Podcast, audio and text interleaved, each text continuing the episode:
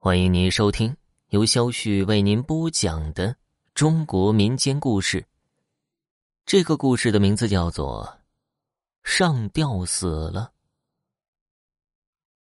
这事儿听我外公说起的，还是在九十年代的事情。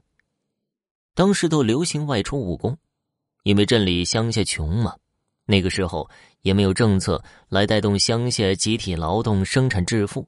那会儿，我外公因为家里弟弟妹妹都帮不上忙，自己又脱不开身，在乡下帮着圈养家禽，生活也还算是能凑合的过着。那会儿啊，临近年底了，外出务工的人都陆陆续续的往回赶了。听外公说呀，当时回来的个个都透露着城市散发的气息。听我外公当时的语气啊，有着一些羡慕的语气。过年的气氛越来越重了，奇怪的事情还是发生了。当时啊，半夜乡下传来敲锣打鼓的声音，外公当时被吵醒了，循着声音找去，只见乡里的乡长拿着手电筒，一边跑一边敲，嘴里喊着：“赶紧去村委会。”外公寻思着呀，是不是出什么事儿了？也跟着赶了过去。当时那里清一色的都是男的在抽烟。大家都没说什么，气氛有些沉闷。等过了一会儿啊，乡长赶了回来，跟大家说村口有人上吊了。上吊的这个人是出去打工的人，正好是往家赶回来准备过年的。乡长叫大家来，是想问问大家最近有没有发生什么怪事顺便让大家有时间都去人家家里搭把手。当时啊。愣没有一个人吱声，感觉这事情奇怪呀！好端端一个人在外打工，回家却上吊在村口了。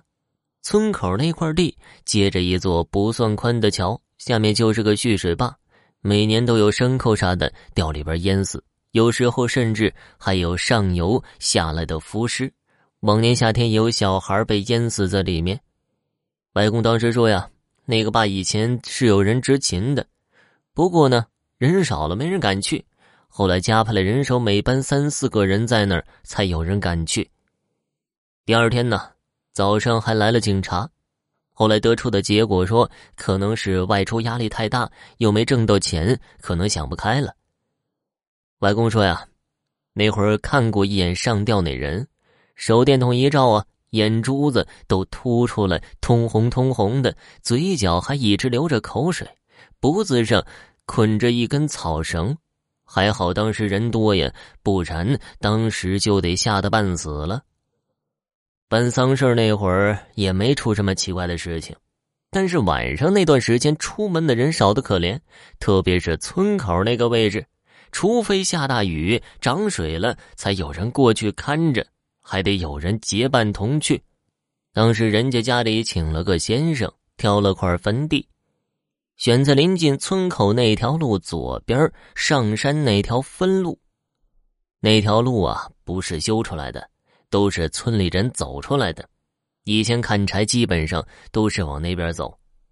当时下葬，外公也跟着看了，说当时啊走到村口分岔路那里的时候，有人大声喊：“好重啊！这骨头都快压断了。”后来，那个先生重新挑了个人来抬，才慢慢的抬上山。那件事情之后，过了好几个月都没什么异常的。不过呀，刚出事那段时间，那家人的媳妇儿夜里哭得很凄惨。后来传出来的事情是说，当时那个挑坟地的先生说，这人是被抓去了当替死鬼了。直到将近快一年了。那家人的小孩不知道为什么脖子歪了，外公说呀，当时看呢，感觉人脖子都断了一样，歪得很夸张。乡里医生只能看看感冒什么的，这种情况只能赶去县里或者是市里治。当时说去了县上也没看出个所以然，偏方也试了好多，都没有什么效果。那一家人担心呢，又找了那个当初的先生。先生一看就说呀，可能坟地出事儿了。那家人的老母亲跑去求乡长帮忙。听外公讲到这儿，我真是觉得他们一家好可怜呢。后来乡里人跟着那个先生去开坟，去的人都说呀，那人的眼睛是睁开的，头呈一个歪的 L 形状，挤在了棺材的另外一头。先生说，可能是下葬的时候，另外一头放太快了，当时里边的重心朝着另一头去了，后来帮着弄好了。奇怪的事情啊，那家人的小孩子脖子慢慢恢复正常了，但是外公说始终没有恢复成正常人脖子那样。先生说是压得太久了，没有办法恢复了。直到今天，我还觉得外公讲的这个事情让我记忆犹新呢。以前我小时候也去那里玩过，感觉呀有些阴森森的。好了，家人们，本集播讲完毕，感谢您的收听。